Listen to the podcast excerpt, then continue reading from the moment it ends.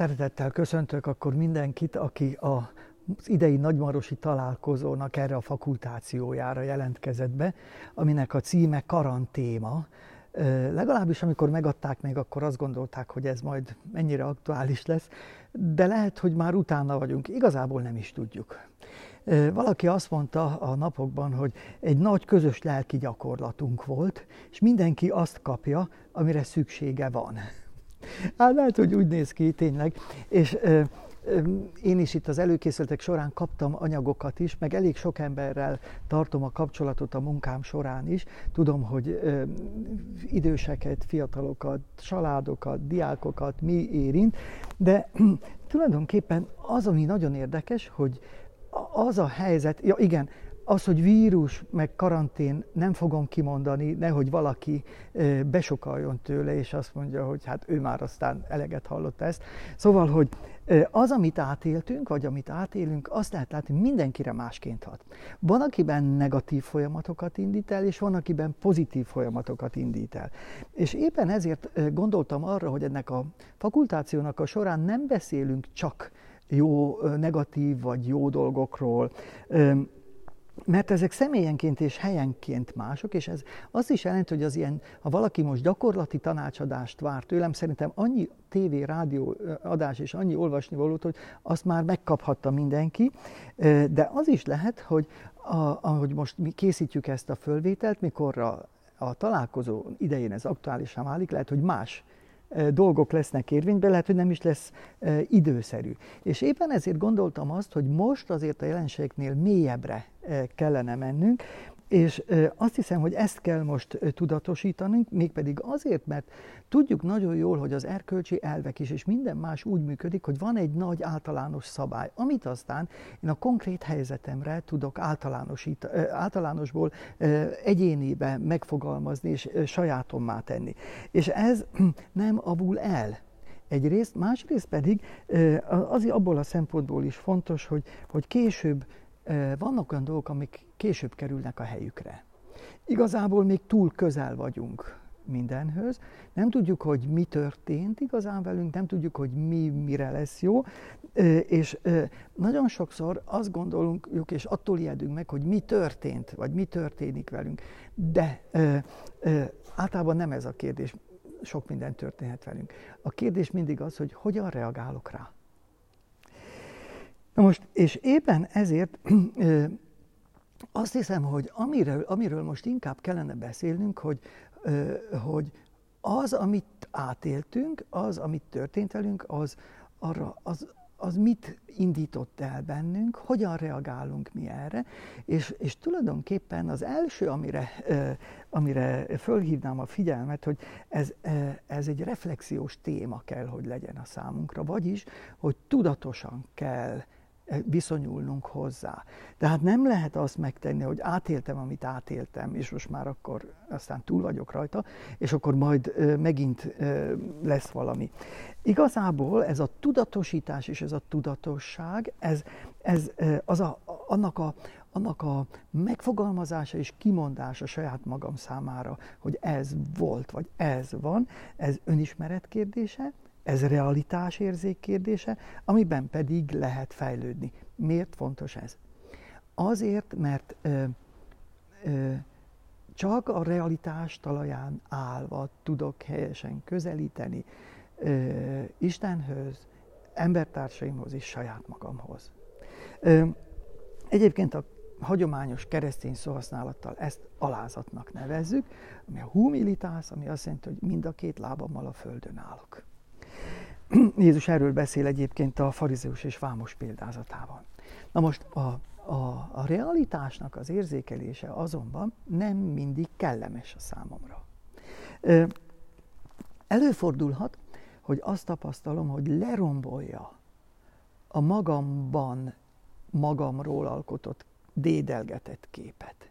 Lerombolhat egy ideális képet valakiről a szeretteink közül lerombolja azt, hogy az, hogy, hogy én ez akarok lenni, és csak ez van bennem. És kiderül, hogy nem, nem csak az van bennem, amit szeretnék, hanem van bennem olyan is, amit nem szeretnék. És a másik emberben is van olyan, amit nem szeretnék, és lehet, hogy az agyamra megy. És a kérdés akkor az, hogy, hogy mit kezdjek vele. Mi van ilyenkor? És figyeljétek meg, hogy nagyon sokszor az eseteknek a nagy többségében azzal küzdünk, hogy azt mondjuk, ennek nem szabad lett volna megtörténnie. Ennek nem szabad lennie. De, de hát ez a valóság. Ez azt jelenti, hogy az esetek többségében a valóságra mondjuk azt, hogy ennek nem szabadna lennie. De van. Ugye, és Na, de ne is fussunk most előre, mert, mert ugye ezt, ezt érinti, hogy mit lehet ezzel kezdeni. Igazából voltak feszültségek, vannak feszültségek, amelyeket el kellett tűrni, és tegyük hozzá, mindig is vannak feszültségek az életünkben, el kell tűrni, de most úgy tűnik, hogy egy csomó dolog úgy, úgy előtérbe került, láthatóbbá, érzékelhetővé vált. Mikre gondolok, mik ezek a feszültségek? Hát tulajdonképpen az első az, hogy nem tudjuk, hogy hogy mi van. Tehát van azért egy nagy adag félelem is bennünk, és van, amit úgy neveznek, hogy ilyen bejósolhatatlanság, tehát nem lehet megmondani, hogy mi lesz vége, mi lesz a vége, mikor lesz a vége, hogyan lesz vége, mi fog történni. Na most az az érdekes, hogy ez egy olyan dolog, ami azok közé tartozik, amiket nem tudunk megváltoztatni. Nagyon dühös lehetek azért, hogy mm, tudom most éppen nem süt a nap, de hogy most mondjuk, ha esik, esik az eső, de attól még, hogy dühös vagyok, az egy cseppet sem zavarja az esőt. Tehát, hogy, hogy ez, egy, ez egy ennyire egyszerű dolog. És nem tudom megváltoztatni a vírust, nem tudom megváltoztatni, ja, kimondtam mégiscsak, nem tudom megváltoztatni a másik embernek a viselkedését, nem tudom megváltoztatni a gazdasági történéseket, nem tudom megváltozni a munka, megváltoztatni a munkahelyemet, nem tudom az anyagi vagy létbiztonságot, vagy bizonytalanságot, Igazából ide tartozik mindaz, amit ezek kelthetnek bennünk, hogy, hogy, hogy tudnék, lehet, hogy, a, hogy megláttunk valami olyasmit, ami kiábrándító, ami rombolja a képünket magunkról vagy másokról, és ez azt is jelenti, hogy, hogy hiába kezd az élet visszazökkenni a, a régi kerékvágásba, vagy a megszokott kerékvágásba, még mindig nagyon sok a bizonytalanság, nagyon sok erőnket emészti föl az, hogy ezekkel a jelenségekkel, amikkel magunkban vagy másokkal találkoztunk, hogy az, azok nem fognak eltűnni egyik napról a másikra, annak a nyomai ott maradnak bennünk, és az a kérdés, hogy mit kezdünk ezekkel. Na, hát ez a kérdésünk, hogy mit kezdünk ezekkel. Na most, mit kezdek ezekkel a feszültségekkel, amik az életemben vannak? Igazából két választásom van, hogyha olyan, olyan feszültségforrás, mondjuk ami nem az időjárás és a többi, amit felsoroltam, amit tudok változtatni, akkor az egyik az azt mondom, hogy most azonnal változzon meg és nekiállok megszerelni, megjavítani. Beszélgetünk orvos ismerősökkel arról, hogy az emberek nagyon sokszor úgy gondolkodnak saját maguk gyógyításáról is, mint hogyha az autójukat adnák be a szervizbe. Hogy most akkor javíts meg a kezemet, vagy én nem tudom, de mint egy cseréljék karosszériát, vagy én nem tudom mit. De hát azért ez nem egészen így van. Most akkor, amikor azonnal csökkenteni akarom ezt a feszültséget, Hát ezekről tudunk ö, dolgokat, ö, tudunk ezért tenni, az ember legurít egy pár üveg sört, vagy valami ilyesmit csinál, hát ez is egy módja annak. A vallásosabb verziója az, hogy elkezdek imádkozni, hogy ne így legyen. Az, azért a kettő, lehet, hogy meglepődik valaki azon, hogy egymás mellé teszem, de tulajdonképpen abban a pillanatban, amikor az, az Istennel azért lépek kapcsolatba, hogy ne így legyen, tulajdonképpen ihatnék egy, vagy rágyújthatnék. Igazából az Istent használni akarom. És az, ez nem azt jelenti, hogy ne imádkozzam azért, hogy változzon meg a környezetem, jobb vagy rossz legyen, csak mondom, hogy nagyon sokszor van ilyen is mögötte, és igazából ez mindig azt a kérdést veti föl, de, de tényleg így működöm? És lehet, hogy ilyenkor rájövök arra, hogy van egy működési rendszerem, van egy működési mechanizmusom, és hogy, és hogy, és hogy nem, akarom, nem akarok belebocsátkozni én ebbe. Ettől meg akarok szabadulni. A másik lehetőségem az, hogy na, na most mi van? Mi, mi, mi történik most itt ilyenkor? És hogy hogy tudom-e tűrni a feszültségeket. Ezer egy oka lehet annak, hogy valaki miért nem tudja tűrni a feszültségeket. Azt azonban mindenki tudja, hogy mi az ő feszültségtűrési tartománya. Mikor, mi az, amiben ő, ő még azt mondja, igen, ezt még én elbírom viselni, ez még nekem belefér, vagy pedig azt mondja, ez nekem már nem fér bele. Most ezen belül tudjuk mi a magunk ö, ö, hát, ö, mértékét megszabni, és ö, Ronald Rollheiser, ez a kanadai Mária Oblátusai szerzetes közösségbe tartozó pap írja, hogy a korunknak a misztikája a tűnődés és a feszültség hordozás. Igazából én hozzátenném, hogy ez az az erény, amit régen úgy neveztek, hogy álhatatosság. Na most a, ez a tűnődés valahogy ahhoz tudnám hasonlítani, amit az evangéliumokban olvasunk Máriáról, hogy Mária szívébe véste szavaikat, és el gondolkodott rajtuk. Ez nem azonos az ilyen görög filozófiai eszmélődéssel, hogy racionálisan közelítjük meg, és, és akkor majd így valamit teszünk, hanem, hanem tulajdonképpen a tűnődés és az a szívünkbe őrizni és elgondolkodni rajta, az azt jelenti, hogy türelemmel megtartjuk a lelkünkben, a vele járó feszültséggel együtt. Amit egyébként nem tudunk megváltoztatni. Szóval a boldogságos szűznek a képe azért nagyon jó itt, mert ott van a Golgotán is, és hogy nem, tehát nem tud mit csinálni, nem tudja bebizonyítani Jézus ártatlanságát, nem, nem, tud, nem tud semmit se tenni érte, egész egyszerűen elhordozza azt a hihetetlen feszültséget, ami ezzel járhat, amit, és amit képtelen feloldani, de neki mégis élnie kell. Megint ez a szívében véste szavaikat, és elgondolkodott rajta. Na most nagyon sokszor nem gondolunk arra, hogy a Szentírásnak a, a, az egyes részeivel, Jézus tanításával, szentírási szereplőkkel meg kell tanulnunk azonosulni. Mint egy modellt élnek elénk bizonyos dolgokat, és Jézus anyja, Mária is pontosan így tette, és így lehet modell a számunkra, az élet nagy misztériumaihoz megpróbálhatunk úgy viszonyulni, ahogyan ezt ő tette, és ebben lehet nagy öröm is, és lehet hatalmas feszültség is, és a kettőnek az elhordozása, és úgy gondolom, hogy ma nekünk nagyon nagy szükségünk van arra, hogy képesek legyünk, vagy megtanuljunk feszültségeket hordozni. Na ez, ez, a, ez a, a tűnődés, a szemlélés, bibliai értelemben véve, és nagyon sokszor elgondolkodom azon, hogy tanítok szerzetességtörténetet, és akkor, vagy más történelmmel kapcsolatban szokták hogy ez egy hősies korszak. Hősies korszak. Az mi az, hogy hősies korszak? És akkor azt látjuk, hogy hát megnézed, nem gondolkodnak, csak mennek a kitűzött cél után, kíméletlenül, meggondolatlanul, gondolkodás nélkül anyagiakat, emberi erőket, energiát áldoznak föl, és akkor azt mondja, ez egy hősi korszak. Tehát, hogy, hogy, hogy visszanézve igen, de, de, hát ez, de, de hát azért az, aki ezt, hogy mondjam, átél, ez nem biztos, hogy azt mondja, hogy most én egy hős vagyok. És hogy, de hogy, de hogy például az irodalomban is számtalan ilyen történetet találunk, hogy mitől lesz valaki hős, hős mitől, mitől lesz valaki egy nemes lélek, mit, hogyan nemesedik meg. És azt látjuk, hogy az, aki hajlandó hosszú ideig kitartóan feszültséget hordozni, és nem esik abba a kísértésbe, hogy ezt időnap előtt feloldja. Lehet, hogy nem is tudná, de egész egyszerűen hajlandó ezt megtenni.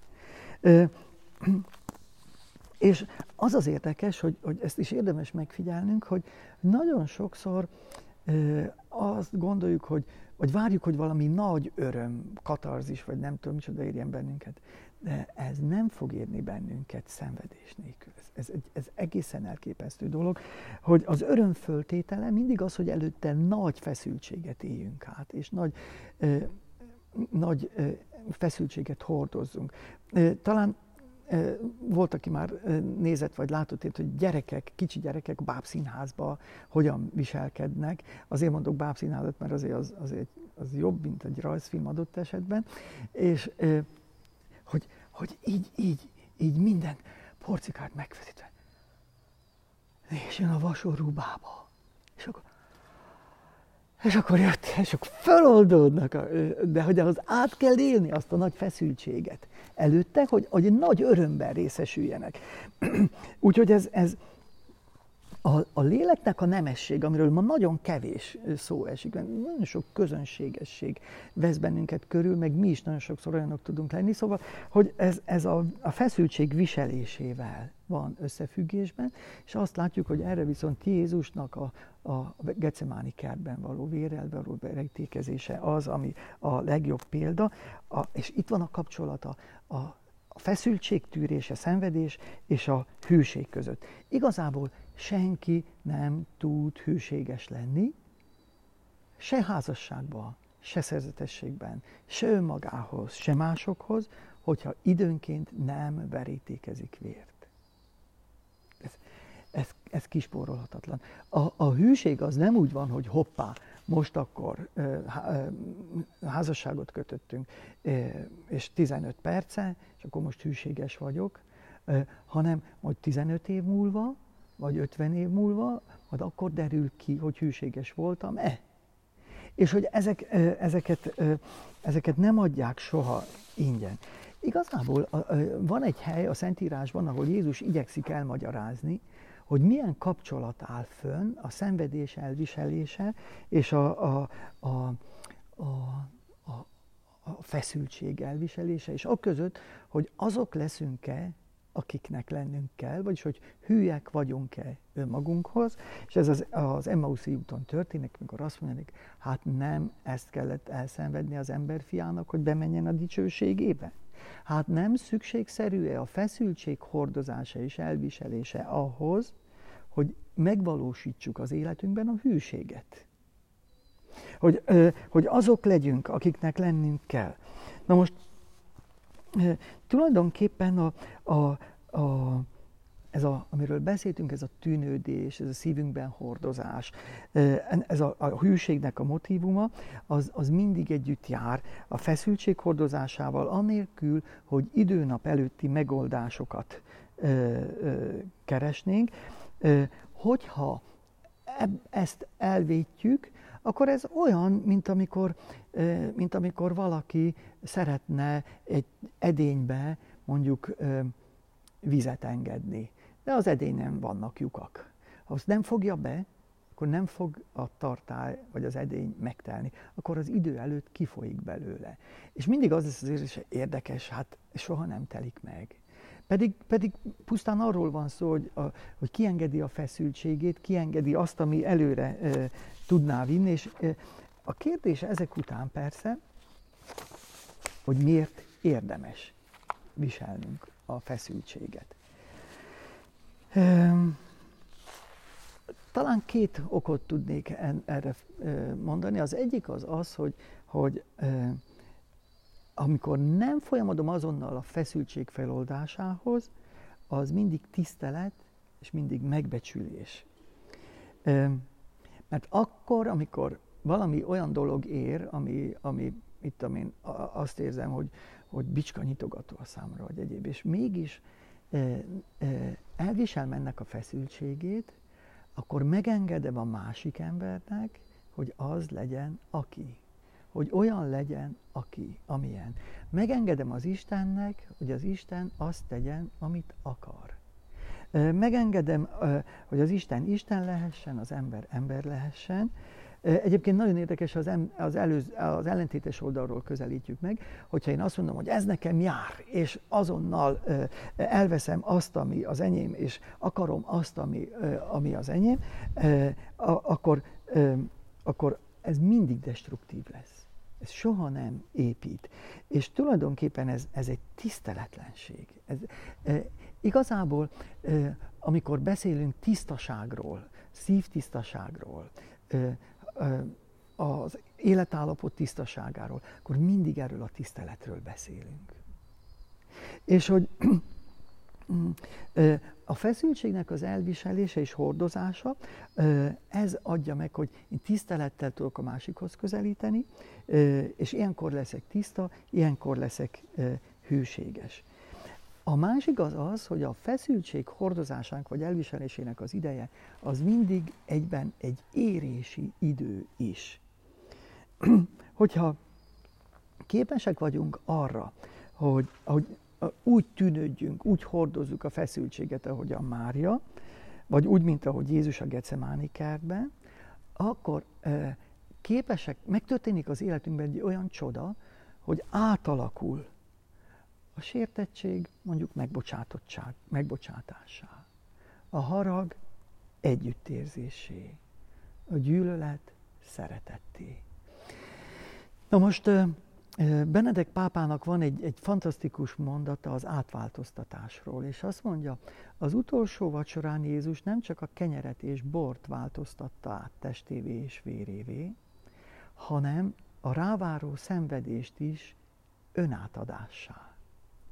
Azzal, hogy elébe ment. És ez megint egy olyan modell, mi minta lehet az életünkben, aminek a forrását az eukarisztiában kapjuk meg nap mint nap. És hát azt látjuk, hogy Jézus a megváltást azzal szerezte meg nekünk, hogy azt a feszültséget, amit ő hordozott, nem adta tovább senkinek. Ez egy nagyon megdöbbentő dolog. Vég lehet nézni ebből a szempontból a szenvedés történetet, vagy a passiót is. És ez, ez azért nagyon fontos, mert úgy gondolom, hogy a mai világban minden arra szólít föl bennünket, hogy azonnal oldjuk föl a feszültségünket, a feszültségeinket. És ez igaz persze az élet minden területére. Vannak persze kivételek, mert hogyha a karrierünk érdekében, karcsúságunk érdekében, fittségünk érdekében kell valamiféle aszketikus dolgot tennünk, akkor, akkor azt megtesszük, de az nem az erősségünk, hogy frusztráltan várakozzunk, és kielégületlenül várakozzunk, és ez egy, ez egy nagyon nagy egyszerű dolog, ez jelentkezhet egy sorban állásnál, jelentkezhet az emberi kapcsolatainkban, tehát egész egyszerűen nagyon nehéz az embernek feloldatlan feszültségekben élni. Jacques Maritain viszont, nagy katolikus filozófus azt mondja, a mai kor egyik legsúlyosabb spirituális tragédiája az, hogy oly sok jó akaratú emberből válhatna nemes lélek, ha nem esne pánikba, és nem akarná élete fájdalmas feszültségeit azonnal megoldani, hanem kivárná az időt, mint a lélek sötét éjszakájában, még ezek a feszültségek átalakulnak, és megszületik belőlük a legnemesebb, az együttérzés, a megbocsátás és a szeretet. Na most igazából ezt nagyon szeretnénk, a hozzávezető út azonban egyáltalán nem könnyű. Mégpedig azért, mert nagyon sokszor, eh, ahogy már mondtam az elején is, fölerősödnek, jobban láthatóvá válnak az életünkben, amúgy egyébként jelenlévő, de talán rejtekben lévő mozgatórugók, belső történések, és ilyenkor azzal szembesülünk, hogy, hogy, hogy helyt kell állnunk, ott kell állnunk, jelen, a jelen valóságban. Na most ez nagyon sokszor nem is olyan egyszerű. Főleg, hogyha azzal szembesülök, hogy, hogy olyan sok erőt fejtek ki ennek a során, amivel máskor repülni szoktam. És most, most helyben állok. Hát a múlt évezredben történt, amikor még én is fiatalabb voltam. Pozsonyból kenusztunk le Esztergomba, még a testvérekkel, Ferences testvérekkel, és egyik, rögtön az első napon egy olyan helyzetbe kerültünk, hogy azt gondoltuk, hogy most vissza kell fordulnunk, hogy valahogy egy holtákba tudjunk bevezni, de az a fő Dunán kellett keresztül menni, és hát tényleg meg is fordultunk, hogy kikössünk valami miatt, és rettenetes erővel kellett elkezdenünk evezni. És ahogy eveztünk és néztük a vizet, akkor azt láttuk, hogy nagyon, nagyon haladunk, hihetetlenül haladunk. Kinéztünk a partra, és akkor meg azt láttuk, hogy helyben állunk. És ez egy, ez, ez, ilyen, ilyen történik az életünkben, hogy hihetetlen sok erőt, energiát fektetünk be abban, hogy helyben álljunk, hogy, hogy egyáltalán ott, ott maradjunk, és ilyenkor, ilyenkor nagyon átérezzük a kiszolgáltatottságainkat, nagyon átérezzük, hogy fú, hát most ezen múlik az, a, az én boldogságom, az, az életem, és adott esetben azt mondod, hogy kiszolgáltatva, kiszolgáltatva a vakerőknek, kiszolgáltatva a másik embernek, a, annak a korlátainak, tévedéseinek, bűneinek. Úgyhogy és most tulajdonképpen ilyenkor, ahogy mondta egy, egy kedves ismerősöm, nem az a kérdés, hogy sötétség van-e, hanem az, hogy, mi, hogy hogyan és miként állok. És nem az az érdekes, hogy milyen erővel, hanem hogy milyen hűséggel.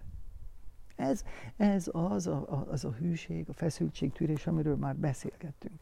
És, és hogyha állandóan menekülni akarok ezelől, ez a menekülés téma egyébként hallatlan izgalmas. A Szentírásban, ugye az alkony is, az esti szellő suhogá, susogásában, amikor az Úristen keresi Ádámot. És talán a vágyfülűbbeknek mondom, hogy hallgassák meg Bachnak a Máté passióját, és ott a keresztre feszítés után, Jézus halála után van egy ilyen ária az alkonyi csendben az alkonyi szellő susogásában. Szóval, hogy ez a kettő összetartozik, ezek, ezek nem, nem véletlenül ö, vannak így.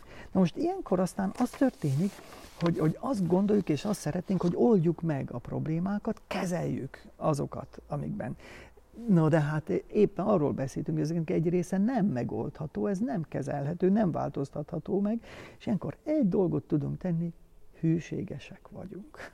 Tehát ez, és az a kérdés csak, hogy, hogy akármilyen körülmények között hűséges vagyok-e. Hűséges vagyok-e Istentől alkotott magamhoz. Vagyis, hogy hűséges vagyok-e ahhoz, aki ilyen körülmények közé helyezett. Vagyis, hogy hűséges vagyok-e a Teremtőhöz. Mm. És az a döbbenet, hogy, hogy ilyenkor azt vesszük észre, hogy nem is kívülről kapjuk azt, ami erőt ad. Sőt, lehet, hogy kívülről úgy érezzük, hogy inkább bántást, rúgást kapunk, hogy, magunkra hagynak. Valaki azt mondta, hogy igazán magányosnak együtt létben lehet lenni. És hát ez így van. Talán számomra két vagy három ilyen nagybőti szentírási részt szeretnék itt idézni, amiket nem szoktunk idézni. A régi liturgiában volt az egyik, egy ilyen misztikus mondatok az Izajás 63-ból. Ki ez, aki Edomból jön, vérvörös ruhákban, boszrából, ékes az öltözetében, büszkén lép ereje teljében. Én vagyok, aki igazságot szólok, és hatalmam van a szabadításra. Miért vörös az öltözeted, és a ruháid miért olyanok, mint a szőlőprésben taposóé? Egyedül tapostam a sajtót, és a népek közt senki sem volt velem. Összetapostam őket haragomban, és eltiportam őket indulatomban. Ráfröccsent vérük ruháimra, és egész öltözetemet beszennyeztem. Mert a bosszú napja van a szívemben, és megváltásom esztendeje elérkezett. Föltekintettem, de nem volt segítő, és csodálkoztam, hogy nincs támogató, de megszabadított engem a saját karom, és indulatom támogatott engem. De talán még megdöbbentőbb, amit Zakariás profétánál olvasunk, 13. fejezetben. És ha azt kérdezik tőle, micsoda sebek ezek a kezeit között, azt feleli, ezek a sebhelyek, ezeket a sebhelyeket azok házában szereztem, akik szerettek engem. Szóval, szóval hogy a, a, a sebeknek a vállalása azoktól, azoknak a házában, akik szerettek engem. És e, nyilván ezek a messiásra vonatkoztatnak, de tegyük gyorsan hozzá Szent Péter apostol sorait. Szeretteim, ne lepődjetek meg azokon a perzselő szorongatásokon, amelyek megpróbáltatásul érnek benneteket, mintha valami hallatlan dolog esett volna veletek. Szent Péter azt mondja, ne lepődjetek meg rajta. Hát ez nem egy, nem egy soha nem hallott dolog. Na, szóval, hogy ez, ez, és ne lepődjetek meg rajta, hogy egymástól kaptok, kapunk sebeket. Vagy kiábrándulunk magunkból, vagy a másikból. Történhet ilyen. De hogyha így gondolkodom, akkor, akkor soha nem az a kérdés, hogy hogyan engedte meg az Isten, hanem az a kérdés, hogy hogyan tudok és hogyan kell nekem ebben a helyzetben benne lennem. Mi történik velünk, Krisztus követőkkel, ha úgy tetszik, egy ilyen kényszerhelyzetben, amikor, amikor nem tudom megváltoztatni csak a hozzáállásomat. És hogyan tudom ezeket a napokat, ezeket az időket átélhetővé tenni?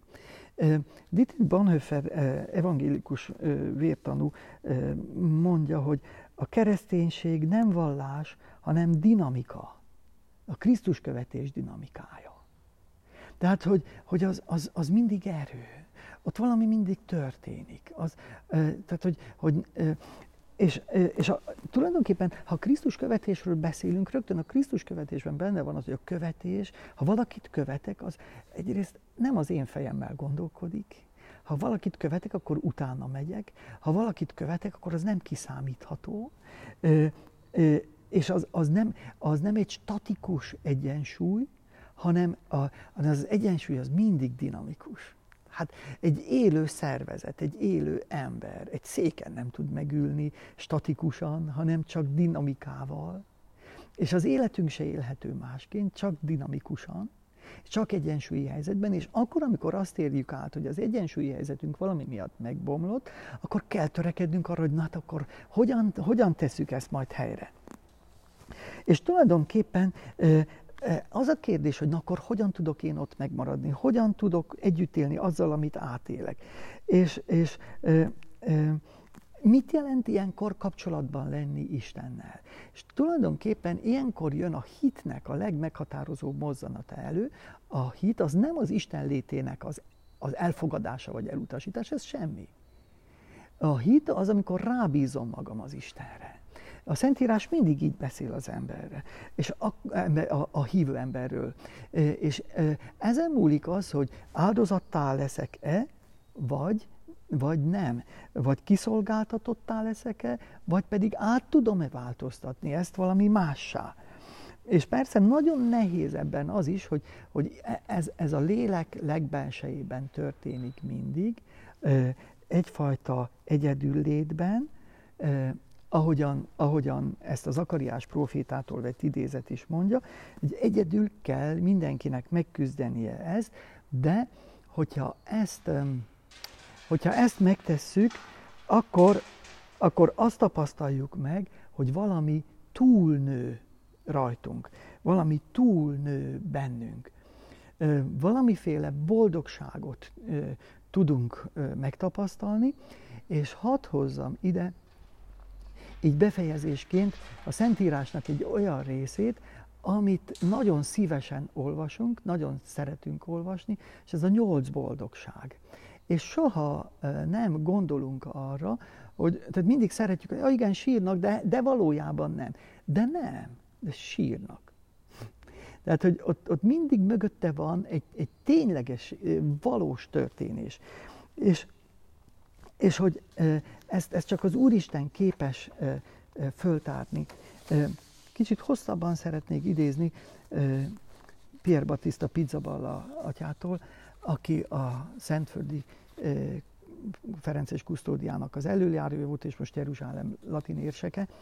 Azt mondja, az Isten országának áldottai, mert tehát a nyolc boldogság, ugye a Makarioi, fordítjuk így, akik nem menekülnek el az élet elől, akik nem keresnek könnyű kiutat. A szegények, a szelídek, az irgalmasok, akik szembesülnek az élet nehézségeivel és drámájával, akik nem próbálnak mindenáron megmenekülni, vagy mások kárára erőszakkal is érvényesülni, hanem az ürességben állnak, a légüres térben, és nem akarják azt saját erejükből megtölteni meghátrálás nélkül akarnak átmenni azon. Azok, akik előbb vagy utóbb kiteszik ennek magukat, éppen ott, a sötétségben nyílik meg az út számukra, hogy Istenről új tapasztalatot szerezzenek, ott találkozzanak Istennel. És így, ha ott Isten tekintetével találkozunk, ha kiderül, hogy a kedveltjei között vagyunk, akkor teljesen megváltozik az a logika, amely alapján élünk, és az a kritérium is, amelyel megítéljük, hogy mi a lényeges, mi az igaz, és mi nem az. Ami előnynek tűnt, az veszteség lesz. És akkor talán most következik az, amit szerettem volna. Ezek azok az emberek, akik Jézus szerint valóban boldogok, áldottak, igazán szerencsések. Mert ők azok, akik fölfedezték a minden emberi drámában rejlő húsvét logikáját, és nincs mitől félniük, titokzatos módon még a legkeményebb tapasztalatok is értékessé válnak számukra. Ez az igazi öröm. Azt gondolnánk, hogy az öröm azzal kapcsolódik össze, amit birtokolunk, ami betölti az ürességünket. A boldogságmondások egy másik, mélyebb örömről beszélnek nekünk, amely nem ahhoz kapcsolódik, amit birtokolunk. Ezt más valakitől kell kapnunk. Ő pedig nem valamit ad nekünk, hanem saját magát. Az életnek ezt a perspektíváját nem lehet megmagyarázni, és nem lehet elméletileg fölfogni. A hit tapasztalata az, amely új módon ítéli meg a dolgokat. Ezt csak az érti, aki megtapasztalja. Mások számára ez balgaság. Nos, ezt a tapasztalatot kívánom minnyájunknak, a feszültség elviseléséből, az azon keresztül való hűségben, a megváltás és a húsvét misztériumának a földcsillanásával a nyolc boldogság örömébe visz bennünket. Próbáljátok meg!